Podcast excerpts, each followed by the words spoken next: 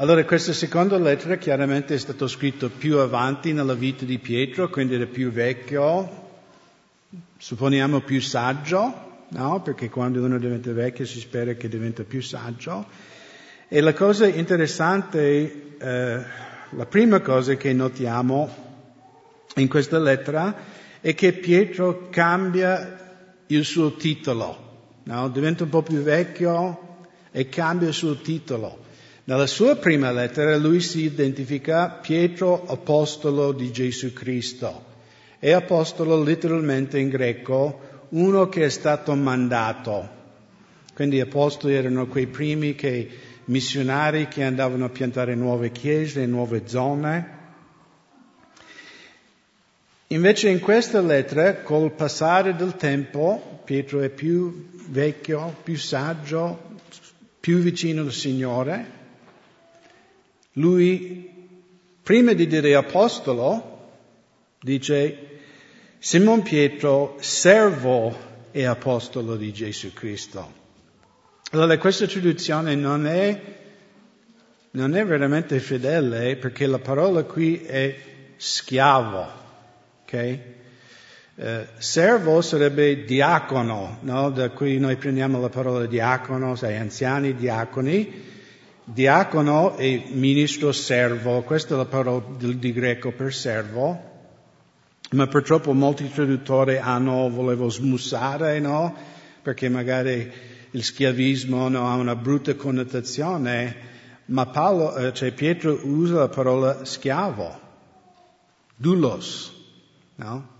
E Dulos, un schiavo Dulos, era un schiavo per tutta la sua vita. E questo è importante. Quindi lui non si identifica prima come apostolo, no? che anche oggi no, apostolo, no? sai uno alzato, magari pensiamo uno col capello lungo, il bastone dorato, apostolo di Cristo qua e là. Invece è schiavo. Io sono schiavo di Gesù.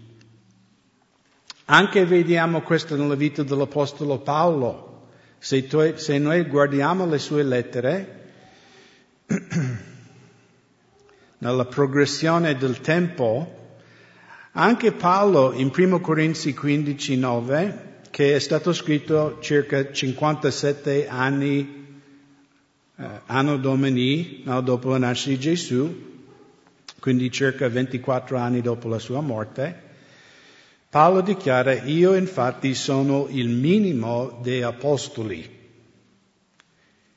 Quindi in 57 io sono il minimo fra apostoli. Cinque anni più avanti, in 62 anno domini, in Efesini 3.8, lui dice, a me il minimo di tutti i santi è stata data questa grazia di annunziare fra i gentili le imperscrutibili ricchezze di Cristo. Quindi notate, prima lui era minimo fra gli apostoli adesso minimo fra tutti i santi. E poi nella sua, una delle sue ultime lettere, primo Timoteo, in capitolo 1, versetto 15, circa 64 anni domini, quindi un altro due anni più, più, più vecchio, più saggio. Lui dice, questa parola è sicura e degna di essere pienamente accettato, che Gesù Cristo è venuto nel mondo per salvare i peccatori, dei quali io sono il primo. Quindi, minimo dei apostoli, minimo fra i santi, io sono il più grande peccatore.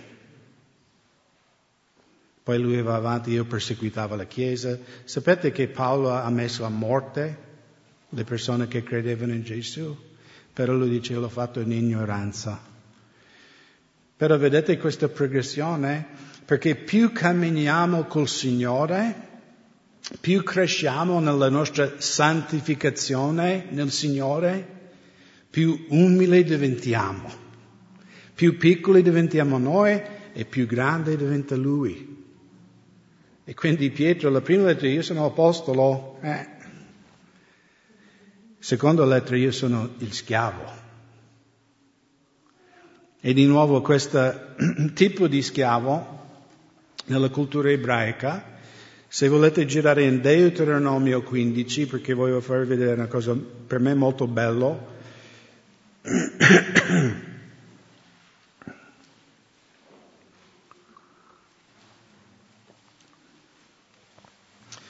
E so che alcuni che eh, criticano la Bibbia, o, diciamo la, la cultura giudaico-cristiano, eh, ma come poteva Dio avere schiavi, bla bla bla, eccetera, eccetera. Però vediamo qui che un ebreo diventava schiavo per debiti, okay? per ripagare i debiti. Quindi non era schiavo, cioè nell'impero romano se tu eri schiavo tu eri un doulos, tu eri schiavo per sempre, non avevi scelta nella materia. Ma sotto la legge, se un ebreo aveva debiti, allora dovevo pagare quei debiti, se non avevo soldi da pagare, dovevo pagarli con la fatica. Ok? E non è una cosa del solo mondo antico. Mio bisnonno che era in Norvegia circa 120 anni fa, un po' più di 100, 130 anni fa. C'era la povertà in Europa, c'era la carestia delle patate, se avete letto nelle storie, tutte le raccolte di patate in Nord Europa sono andate male e quindi la gente moriva di fame, eccetera, eccetera. Quindi il mio bisnonno, come in America c'era, sai, l'America stava un po' partendo, diciamo, in modo industriale, quindi mio nonno ha fatto un contratto, perché lui era povero, non aveva i soldi per andare in America. Lui ha fatto un contratto e si è venduto se stesso per un anno. E lui ha fatto un contratto con questa azienda americana che se loro pagavano il suo eh, pass- pass- passaggio negli Stati Uniti, lui uh, ha fatto un contratto che lui doveva lavorare per loro gratuitamente per un anno. Okay? Loro provvedevano, lui diceva che era tipo un dormitorio, quindi lo facevano mangiare, lo davano un posto per dormire, ma lui doveva lavorare un anno per scontare quel debito del suo passaggio in America. Quindi non è una cosa... E, e anche nel, nel Vecchio Testamento un po' c'era questo sistema. Quindi leggiamo in Deuteronomio 15, versetto 12 e versetto 18, se un tuo fratello ebreo o una sorella ebrea, ebrea si vende a te, ti servirà sei anni, ma il settimo anno lo lascerai andare da te libero. Quando poi lo manderai via da te libero, non lo lascerai andare a mani vuoti, lo fornirai generosamente di doni del tuo gregge, della tua aia, del tuo strettoio, e farai parte delle tue benedizioni di cui l'Eterno, il tuo Dio, ti avrà ricolmato. E ti ricorderai che sei stato schiavo nel paese d'Egitto, che l'Eterno, il tuo Dio, ti ha redento, perciò oggi ti comando questo. Ma se egli dovesse dire, io non voglio andarmene da te, perché ama te e la tua casa, dato che prospererà con te. Quindi era, un, era una sua, cioè questo uomo aveva un debito e poi se, se leggiamo i versetti avanti, se tu dovevi vendere il tuo lavoro per uh, debito, un po' prendevi metà di quello che prendevi un bracciante, no? Quindi per dire se lavoravi sei anni, eh, vuol dire che tu avevi tipo un debito di tre anni di busta paga, ok? Tipo 20.000 euro per tre, 60.000 euro, tre anni di busta paga, allora dovevi lavorare sei anni per scontare questo debito. Ma alla fine di questo debito pagato sei libero, puoi andare dove vuoi, sei un uomo libero, anzi ti do anche un carretto pieno di roba per partire ma questo schiavo poteva decidere lui dal suo libero arbitrio, io sto bene qui, io voglio bene te, la mia famiglia sta bene te, voglio rimanere qui per, per il resto della mia vita. Allora prenderai un puntarollo, questo era il primo piercing, gli forerai l'orecchio contro la porta ed egli sarà tuo schiavo per sempre.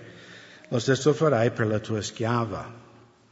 Non ti deve sembrare difficile rimandarlo da te libero, poiché ti ha servito sei anni a metà prezzo di un bracciante. E l'Eterno, il tuo Dio, ti benedirà in tutto ciò che farai. Quindi avevano questo rituale in cui il schiavo, diciamo, metteva l'orecchio contro il legno, no, che è il stipite della porta, con un puntarolo, pum! E il schiavo veniva marchiato come un schiavo che appartiene a quel padrone per sempre. Ok? E Pietro, lui chiama se stesso questo tipo di schiavo. Io sono un schiavo di Gesù Cristo per sempre. Anche qui è bello perché dove viene marchiato, cioè dove viene identificato con suo padrone, sulle stipite delle porte. E ricorderete, Pasqua, abbiamo parlato di Esodo 12, quando gli israeliti all'imbrunire del sole della, della, della sera di Pasqua dovevano scannare una pecora, far scorrere tutto il suo sangue in una bacinella e poi gli israeliti dovevano dipingere le stipite col sangue dell'agnello per identificarsi con Dio e come dire io credo in te, Dio, credo nella tua parola. E Dio disse ai Israeliti, quando io passerò quella notte, quando l'angelo della morte passerà, io oltrepasserò la tua casa e tu sarai salvato. E quindi Pietro sta dicendo, per, per me è bellissimo, no? Perché tutta la scrittura è tutto legato. Cioè Cristo ha messo il suo sangue sulla stipite della, della casa mia. E io ho risposto a quello che Gesù ha fatto. Dico, Signore, anche io voglio che il mio sangue è sul stipite della, della tua casa.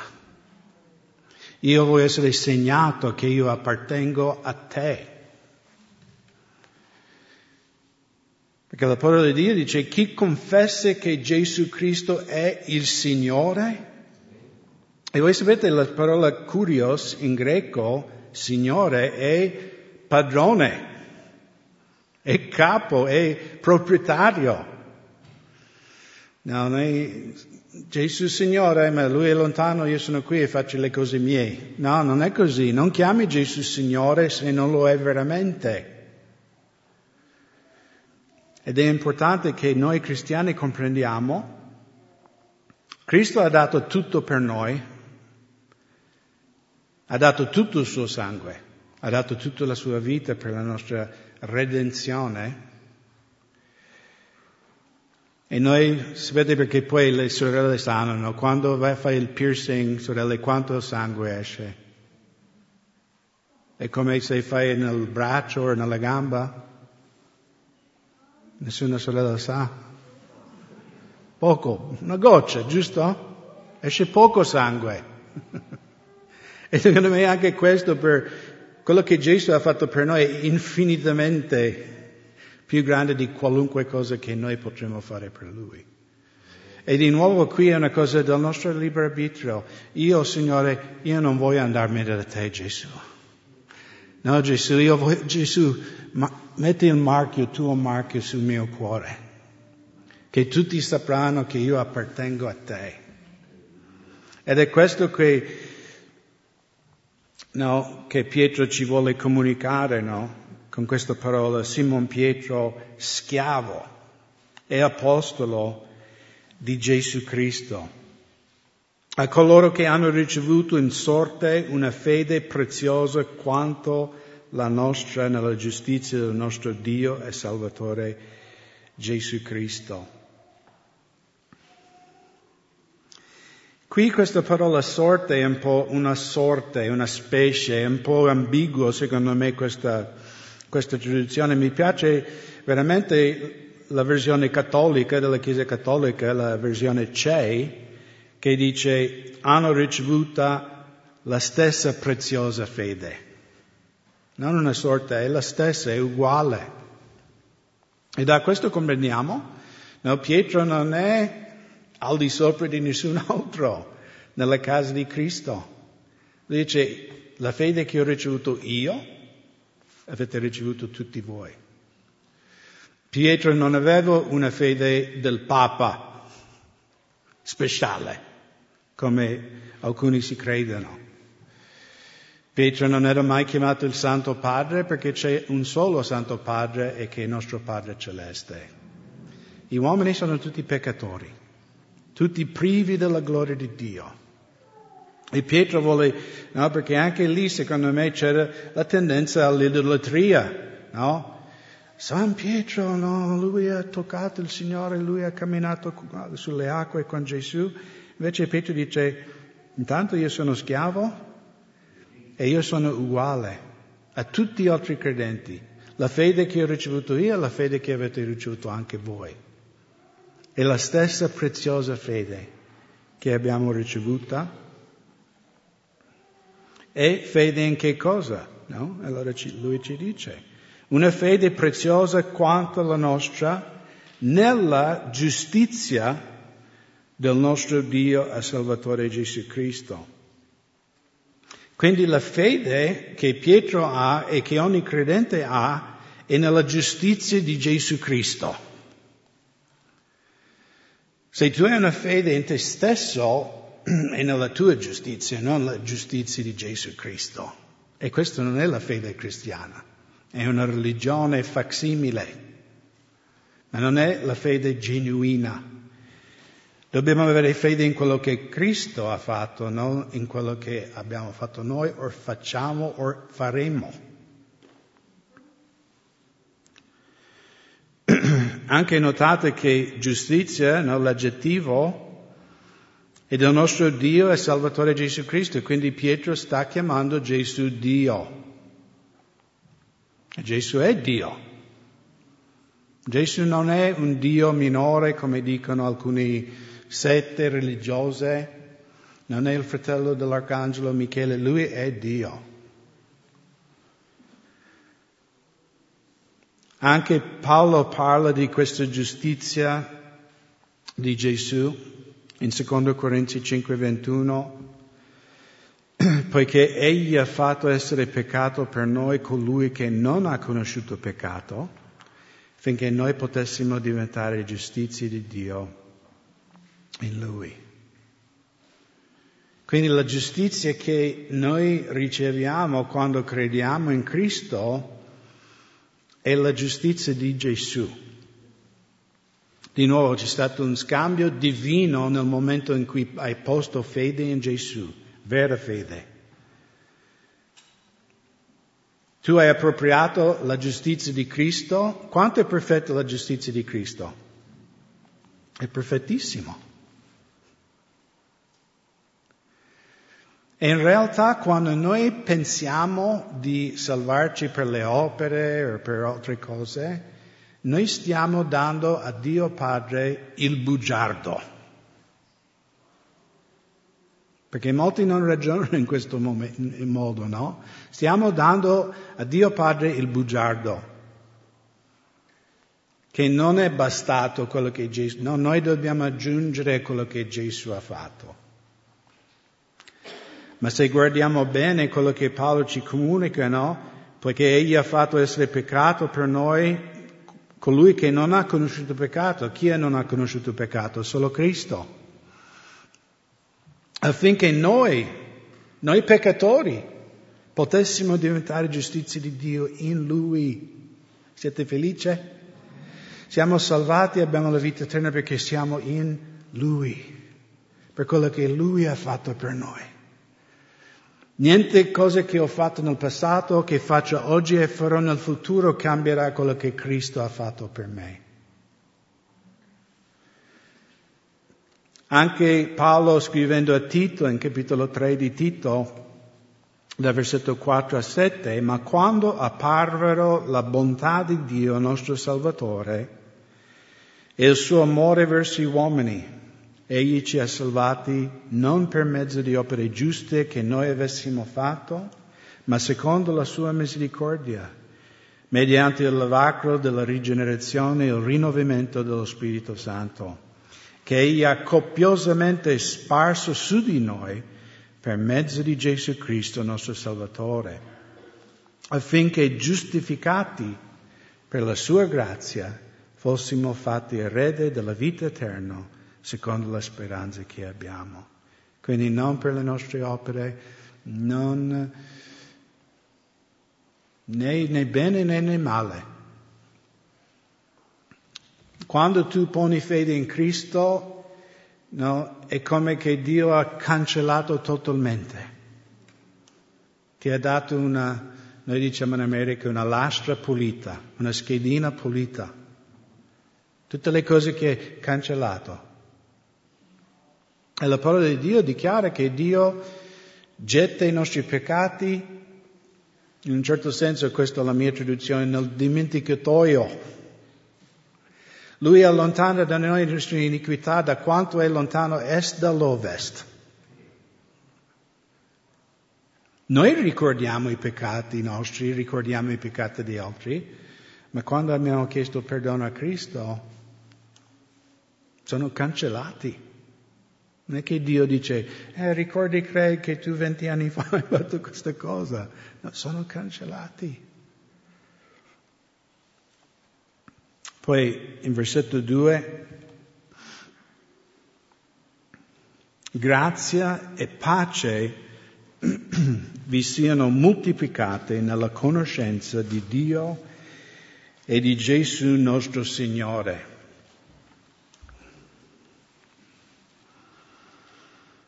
Quanti di voi volete ricevere la grazia e la pace di Dio? Qualcuno non lo vuole, visto? Sei nello, sba- nel posto sbagliato. Quanti di voi volete la grazia e la pace moltiplicato? uh! non, non, non poco, abbondante, traboccante. Io lo voglio. Io ho bisogno della grazia di Dio per non peccare, per non seguire le tendenze della mia carnaccia. Ho bisogno della grazia moltiplicata. Ho bisogno della pace moltiplicata. E Pietro qui ci spiegherà come avete tutti, quasi tutti risposto che volete la grazia e la pace di Dio, e volete anche moltiplicato, quindi extra, extra benedetto, Pietro ci spiegherà come possiamo avere questa grazia e pace moltiplicato. No? Grazia e pace vi siano moltiplicate nella conoscenza di Dio e di Gesù nostro Signore. Quindi come vengono moltiplicate la grazia e la pace di Dio nella nostra vita? Attraverso la conoscenza di Dio. Conoscere Dio. Infatti Pietro in questa seconda lettera, lui usa la parola conoscenza sette volte e solo in questo capitolo cinque volte parla della conoscenza di Dio. Quindi se vogliamo pace e grazia moltiplicato nella nostra vita, il segreto è di conoscere Dio meglio, di crescere nella nostra conoscenza di Dio. Come cresciamo nella conoscenza di Dio? Ci sono cinque modi. E, e, un po' questa mattina era la base per poi domenica prossima vedremo il frutto poi, quando cresciamo nella conoscenza di Dio. Quindi ci sono cinque modi in cui noi possiamo crescere nella conoscenza di Dio. Qualcuno ha un'idea qual è il numero uno? La parola di Dio. Perché la parola di Dio è Dio che parla a noi. Il secondo modo che poi vedremo è la preghiera, noi che parliamo a Dio. Quindi è una conversazione. E io ho visto principalmente nella mia vita, anche quando Dio mi parla profeticamente, è sempre attraverso la sua parola. Magari io sto passando una situazione, sto chiedendo in preghiera, Signore, cosa devo fare, e poi magari con la mattina dopo sto leggendo un passo, magari sto leggendo un libro della Bibbia ogni mattina, un po' di, un po di versetti, e poi Dio mi parla, mi dà la risposta a quello che cercavo. La parola di Dio è la lettera di amore di Dio Padre all'umanità. Non so se per voi i giovani no, perché adesso c'è email. Scusate. Anzi, magari i giovani dicono, ma quale email? Tu sei vecchio. Ormai noi Messenger, WhatsApp, Zoom. Ma per voi che siete giovani, una volta sulla terra si scrivevano lettere.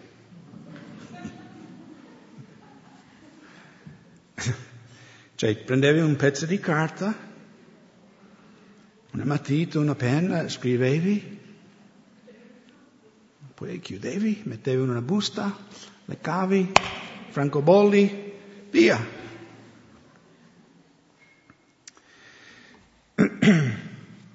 Io dall'India ero venuto in Italia e ho conosciuto Silvana. Sono stato qui un anno, ci siamo innamorati poi io sono tornato in India per due anni e mezzo e noi scrivevamo lettere. E come le lettere arrivano a Mumbai, una grande città lì in India, ma noi giravamo in India. A volte avevamo 36 ore di treno da Mumbai. Immaginate 36 ore. Cioè come dalla punta sud della Sicilia fino a non so dove. Norvegia.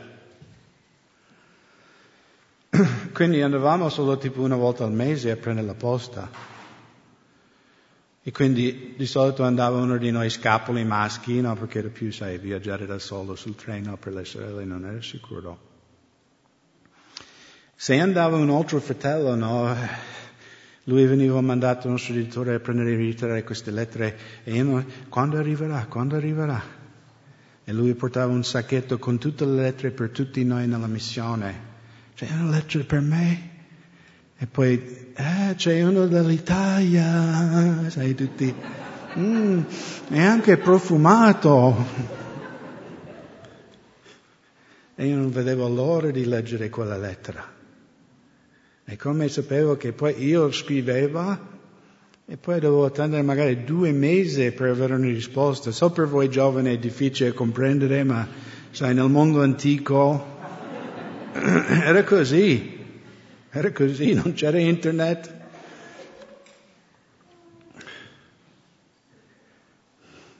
Anzi, quando dovevi fare una telefonata dall'India in America, dovevi anche gridare, no? Tipo... perché la connessione non era e quando arrivavano quelle lettere io li rileggevo, rileggevo e mi dava così, eh, chi è stato innamorato o no, mi dava così tanta gioia di sapere che lei mi amava. Lei scriveva il suo inglese spiccicato e io scrivevo nel mio italiano pasticciato. E la parola di Dio è la lettera di amore che Dio ha scritto a ognuno di voi. Se vogliamo conoscere il volere del Padre, leggiamo la sua lettera. Mi è piaciuto moltissimo, una volta sentivo la testimonianza di fratello Andrea, sapete, porte aperte. Ho conosciuto lui personalmente tanti anni fa in America e lui raccontava che c'era questo fratello russo che stava andando, sapete che sotto il comunismo la chiesa era clandestina, era nascosto, non si poteva fare il culto all'aperto come noi. E questo fratello un giorno stava andando in chiesa e la polizia gli ha fermato, dove stai andando questa ora della sera? no, perché controllavano tutto. E lui disse ai poliziotti, sto andando dai miei fratelli perché dobbiamo leggere il testamento di nostro padre. e poi dice, ok, va bene, va bene, vai. Cioè, condoglianze. e lui andava in chiesa. Ma è vero, no? È la lettera di Dio a noi. Dio ti ha scritto una lettera, devi leggerlo se vuoi conoscerlo. Il secondo modo?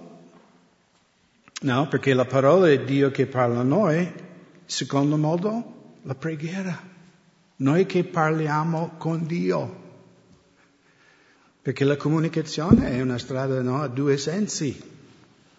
Non solo leggiamo la parola di Dio parla a noi, dobbiamo parlare con Lui. E parlare, no, la Bibbia dice che, cioè Gesù ha detto, dovete diventare come piccoli fanciulli se volete entrare nel regno di Dio.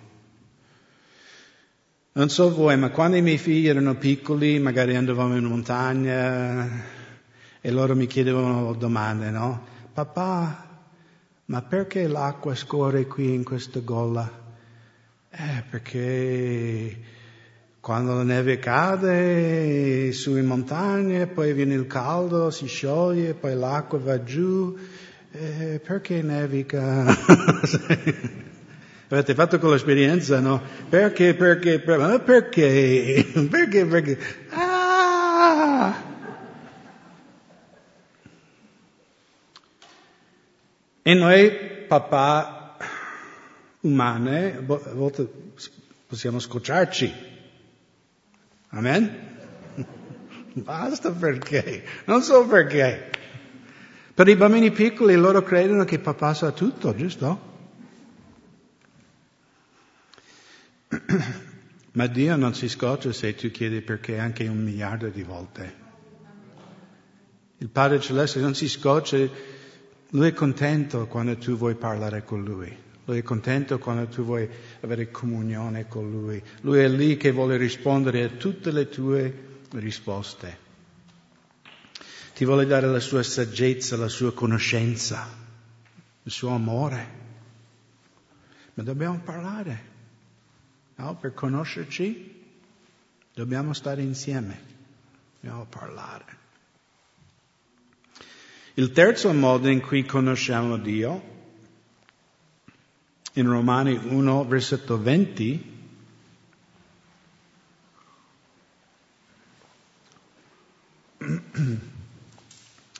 Paolo ci scrive, infatti le sue, qui sta parlando di Dio, le sue qualità invisibili, la sua eterna potenza e divinità essendo evidenti per mezzo delle sue opere fin dalla creazione del mondo, si vedono chiaramente fin, affinché siano inescusibili.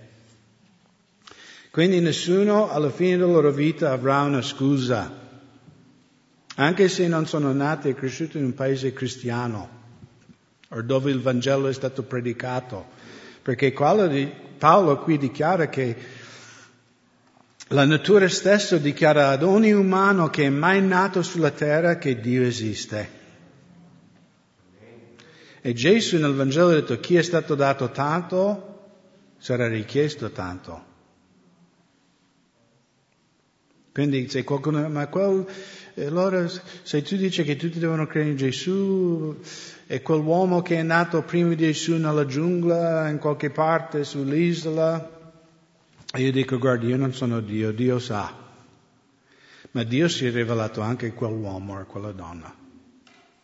E loro devono rispondere. E dico, no, specialmente in questi giorni di lockdown, eccetera, è importante di uscire fuori, prendere aria fresca, perché molti stanno soffrendo di depressione in questo tempo. Vi siete accorti? Magari anche, anche qualcuno di voi. No? E vi dico, se tu stai sempre lì al telefonino, sempre al computer, sempre, eh, cioè andai fuori di testa. Vai fuori nel balcone, Guarda un foglio o un fiore, no? Adesso siamo nel tempo che no, i fiori cominciano. L'altro giorno con Silvana, ah, eravamo a Padova perché si era all'ospedale venerdì e, e hanno fatto tutta la rotonda lì piena di tulipani. Bellissimo. Bellissimo. Sì. E guardavo e ho detto, Signore, quanti, quanti colori? Potevi farli di un colore solo. Cioè quando tu guardi la natura è spontaneo che la lode di Dio sorge da te. È importante anche per i nostri figli, che non stanno lì sempre, che li portiamo a fare una passeggiata, perché in quello conosce Dio, tu conosci, Signore, quanto sei infinito, quanto è grande, sovrannaturale la tua intelligenza. E adesso la scienza, la vera scienza ha smentito la teoria dell'evoluzione con la scoperta del DNA. Perché ogni essere vivente, sia piante, mammiferi, pesci, insetti, eccetera, eccetera, ognuno, ogni essere vivente ha un piano genetico. Un cane non può diventare un gatto, è scientificamente impossibile. Non può evolversi in un cane in gatto. Noi non siamo evoluti dalle scimmie, è un insulto alle scimmie.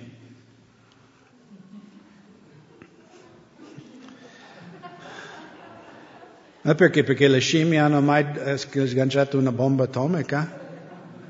Le scimmie hanno mai massacrato, hanno mai violentato bambini? È un insulto alle scimmie. Ma quando tu mediti del creato di Dio ti porta più vicino al Signore e ti riempie di stupore, di, di meraviglia, no? guardando quello che Dio ha fatto, perché siamo tutti, no? quando vai nel bosco vedi i fiori, vedi le montagne, vedi il mare, è, è, belli, è perfetto. Quando vai a New York, vedi quello che l'uomo ha fatto, è sporco, Vai in tutte le grandi città nel mondo, sono sporchi. Sì, magari ti stupisci un momento un grattacielo, ma non è come vedere i Dolomiti, fratelli. Quindi conosciamo Dio attraverso il creato. Il quarto modo che conosciamo il Signore è attraverso altri credenti.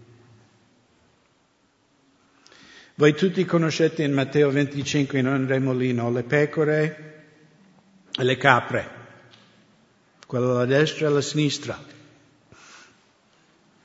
E le capre, quelli buoni, i giusti,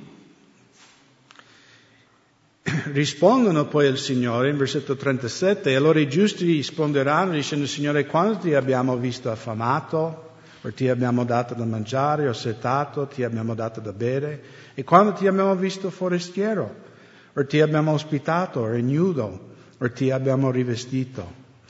E quando ti abbiamo visto infermo, in prigione, e siamo venuti a visitarti. E il re rispondendo dirà loro, in verità vi dico, tutte le volte che avete fatto ad uno di questi miei minimi fratelli, avete fatto a me. Noi conosciamo il Signore attraverso i nostri fratelli e sorelle che pregano per noi, che ci incoraggiano. La vita cristiana non, non viene vissuta solo, no? perché ci sono religioni, tu vai su una montagna, fai meditazione, puoi farlo da solo, questa religione. Ma il cristianesimo è un corpo fatto di tanti membri e Paolo ci spiega in 1 Corinzi 12 no, che se un membro soffre, tutto il corpo soffre, no? Il mio dito soffriva. E non è che la mia mente dice, vabbè, cavoli tuoi. No, quel dito faceva soffrire tutto. E so, servono i piedi, non so se vi siete accorti, no? E quindi per anni, no, ho sempre il dolore nei piedi, non posso fare passeggiate in montagna, non posso fare tante cose. Per quel, per quel piccolo dito che non sta bene, tutto il resto non sta bene. Mi ricordo un momento qui nella nostra comunità quando io volevo mollare tutto, avevo deciso di, mettermi come pastore, di andarmene e tornare in America. era molto depresso e sono andato in studio mercoledì nella barchessa, no? quei primi pochi che erano alla chiesa tanti anni fa, si ricordano che prima la chiesa radunava lì. E dopo il culto questa sera Silvana Zanda Giacomo è venuto da me e io veramente volevo mollare, avevo deciso, no, venderemo la casa, torno in America, non voglio più fare pastore, sono stanchissimo. E lei è venuta da me dopo il culto e le ha detto grazie pastore Craig che sei venuto qui in Italia perché io non avrei conosciuto il Signore se tu non sei venuto qua. Sai, il Signore ti può uccidere, boom, tu vuoi andare via? E, e veramente mi ha... Cioè, mi sentivo l'amore di Dio, cioè coprirmi, riempirmi. E poi Gesù mi ha fatto una domanda, Craig rimarrai qui per lei? E io ho detto, ok Signore, rimango per lei. Però per dire no, io stavo per mollare tutto. Non so se ci sarebbe la Chiesa qui in questo locale in questo momento oggi. E lei mi ha detto solo due parole di gentilezza. No, per farci capire l'impatto che noi possiamo avere sugli altri. Tanti anni fa, quando io ero nella tenda di questa risposta, eravamo a Gela in Sicilia, è arrivato questo ragazzo da Napoli, era un tossicodipendente, si bucava di eroina. Come io ero responsabile del, perché lì c'era una tenda di operai dove noi facevamo falegnameria, saldatura, carrozzeria, elettricisti. E questi ragazzi che venivano alla tossicodipendenza non potevano uscire, evangelizzare, andare fuori, dovevano rimanere sempre là. E lavoravano tutti i giorni, molto soldamente, no? Perché facevi sudare fuori la droga. Anche per farli molto stanco così riuscivano a dormire, perché quando hanno una crisi di astinenza non riesci a dormire. E comunque, per finire questa storia, questo ragazzo ha dato la sua vita a Gesù, è stato battezzato con lo Spirito Santo, e dopo tre, tre mesi lì con noi, perché lui aveva una moglie e un piccolo bambino, quindi dovevo tornare a Napoli a sai, trovare un lavoro, prendere cura della sua famiglia. E quando abbiamo portato alla stazione Sicilia, sai, scrivici, sai, farti sentire, stiamo pregando per, ok, fratelli, siamo abbracciati, abbiamo pianto, lui è partito. Secondo voi ci ha scritto? Ci ha fatto sentire qualcosa? Niente. Niente, zero. E co- come purtroppo a volte, sai, le persone ricadono in questo male della, dell'eroina. Non sapevamo che fine aveva fatto questo, questo fratello. Ma comunque circa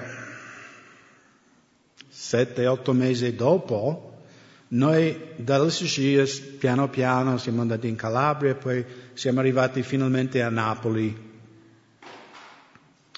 E una sera, senza sapere niente, senza preavviso, io ero lì a lavorare, ero lì in questa tenda di operai a lavorare, era tipo un'ora prima di, del culto sotto la tenda, e arrivò questo ragazzo con sua moglie e suo bambino.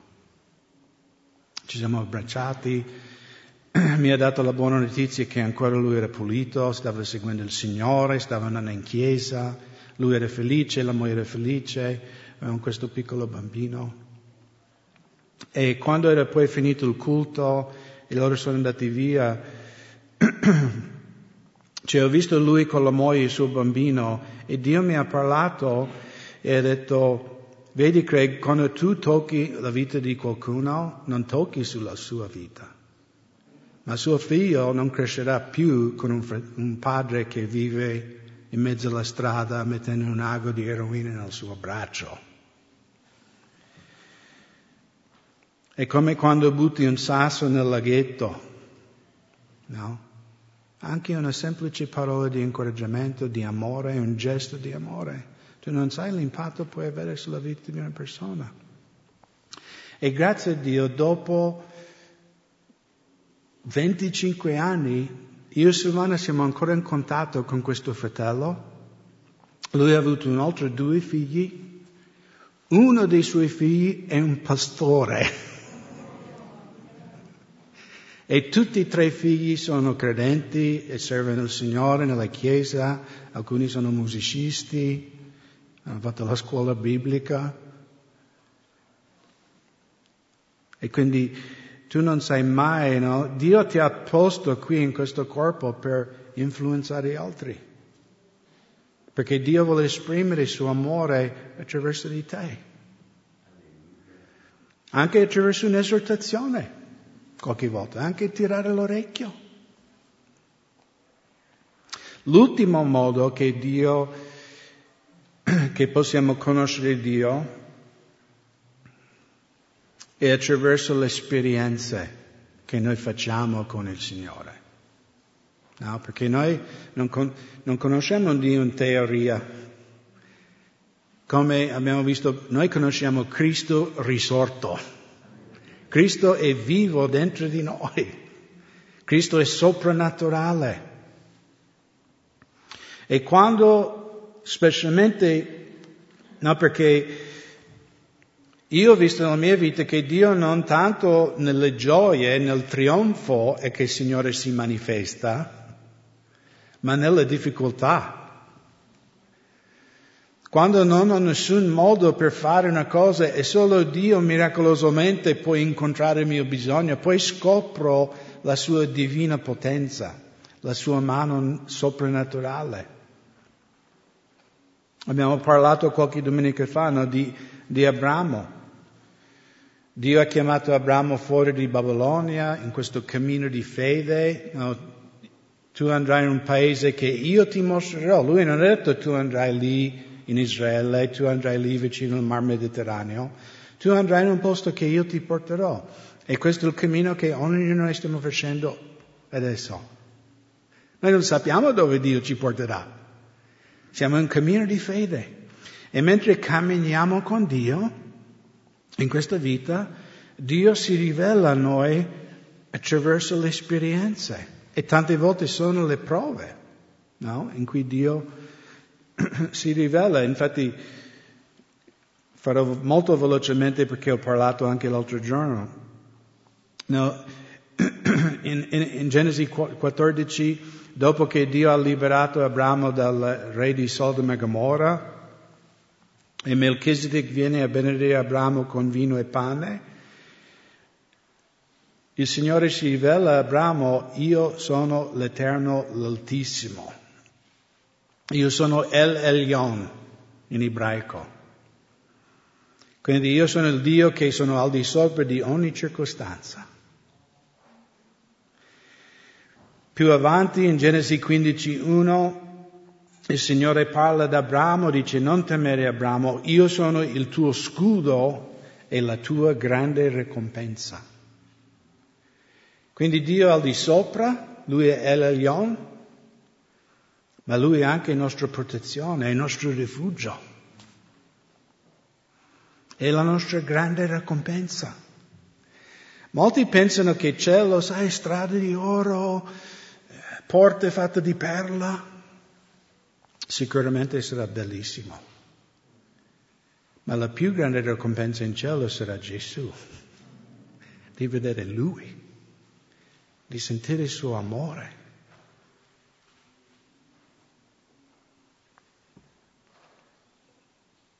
Più avanti in Genesi 17 il Signore si rivela, io sono El Shaddai, l'Onnipotente.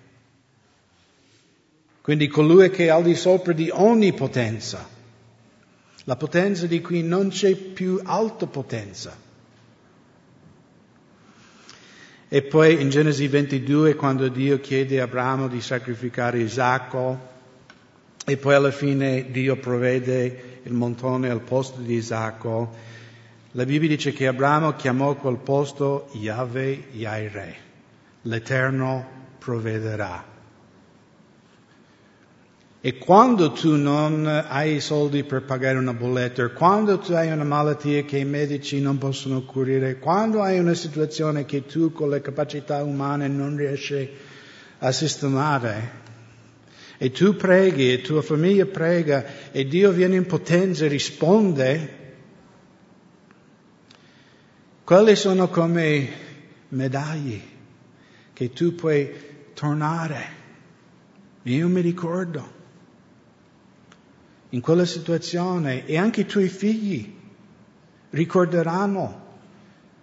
Quando ero piccolo non c'era da pagare la luce e papà ci ha chiamato con la mamma e abbiamo pregato e Dio ha provveduto e io ho visto Dio provvedere.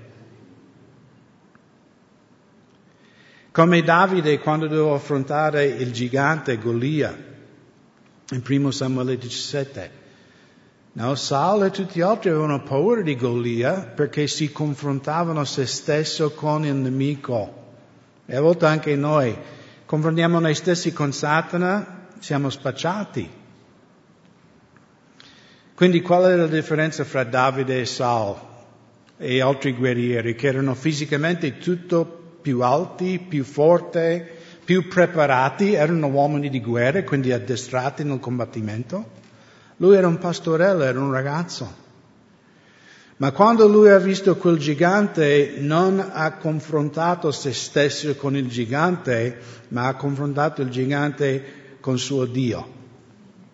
E lui disse, quando ero piccolo è venuto l'orso, Dio mi ha liberato.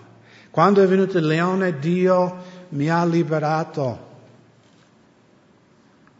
Ed è importante che noi facciamo avventure di fede, che facciamo passi di fede, facciamo cose che sono al di là delle nostre capacità, perché quando lo faremo vedremo il Signore operare potentemente.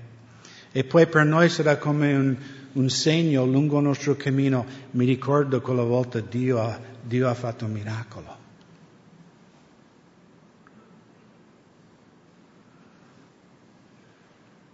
E quindi per concludere, Se noi non leggiamo e meditiamo sulla sua parola, come possiamo conoscerlo meglio? Non lo possiamo.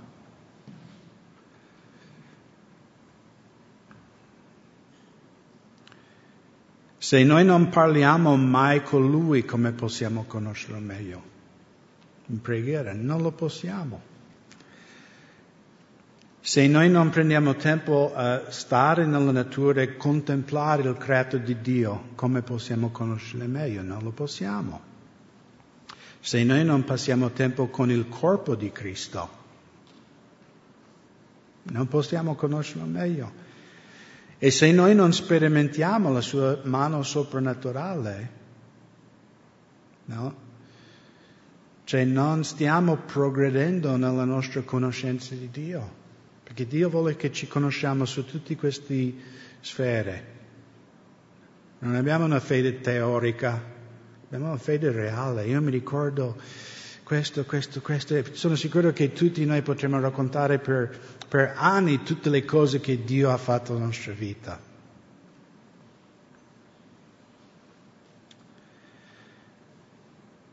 E quindi tocca a noi, se vogliamo crescere in grazia e pace, se vogliamo questa grazia e pace moltiplicato, come facciamo? Dobbiamo conoscerlo meglio.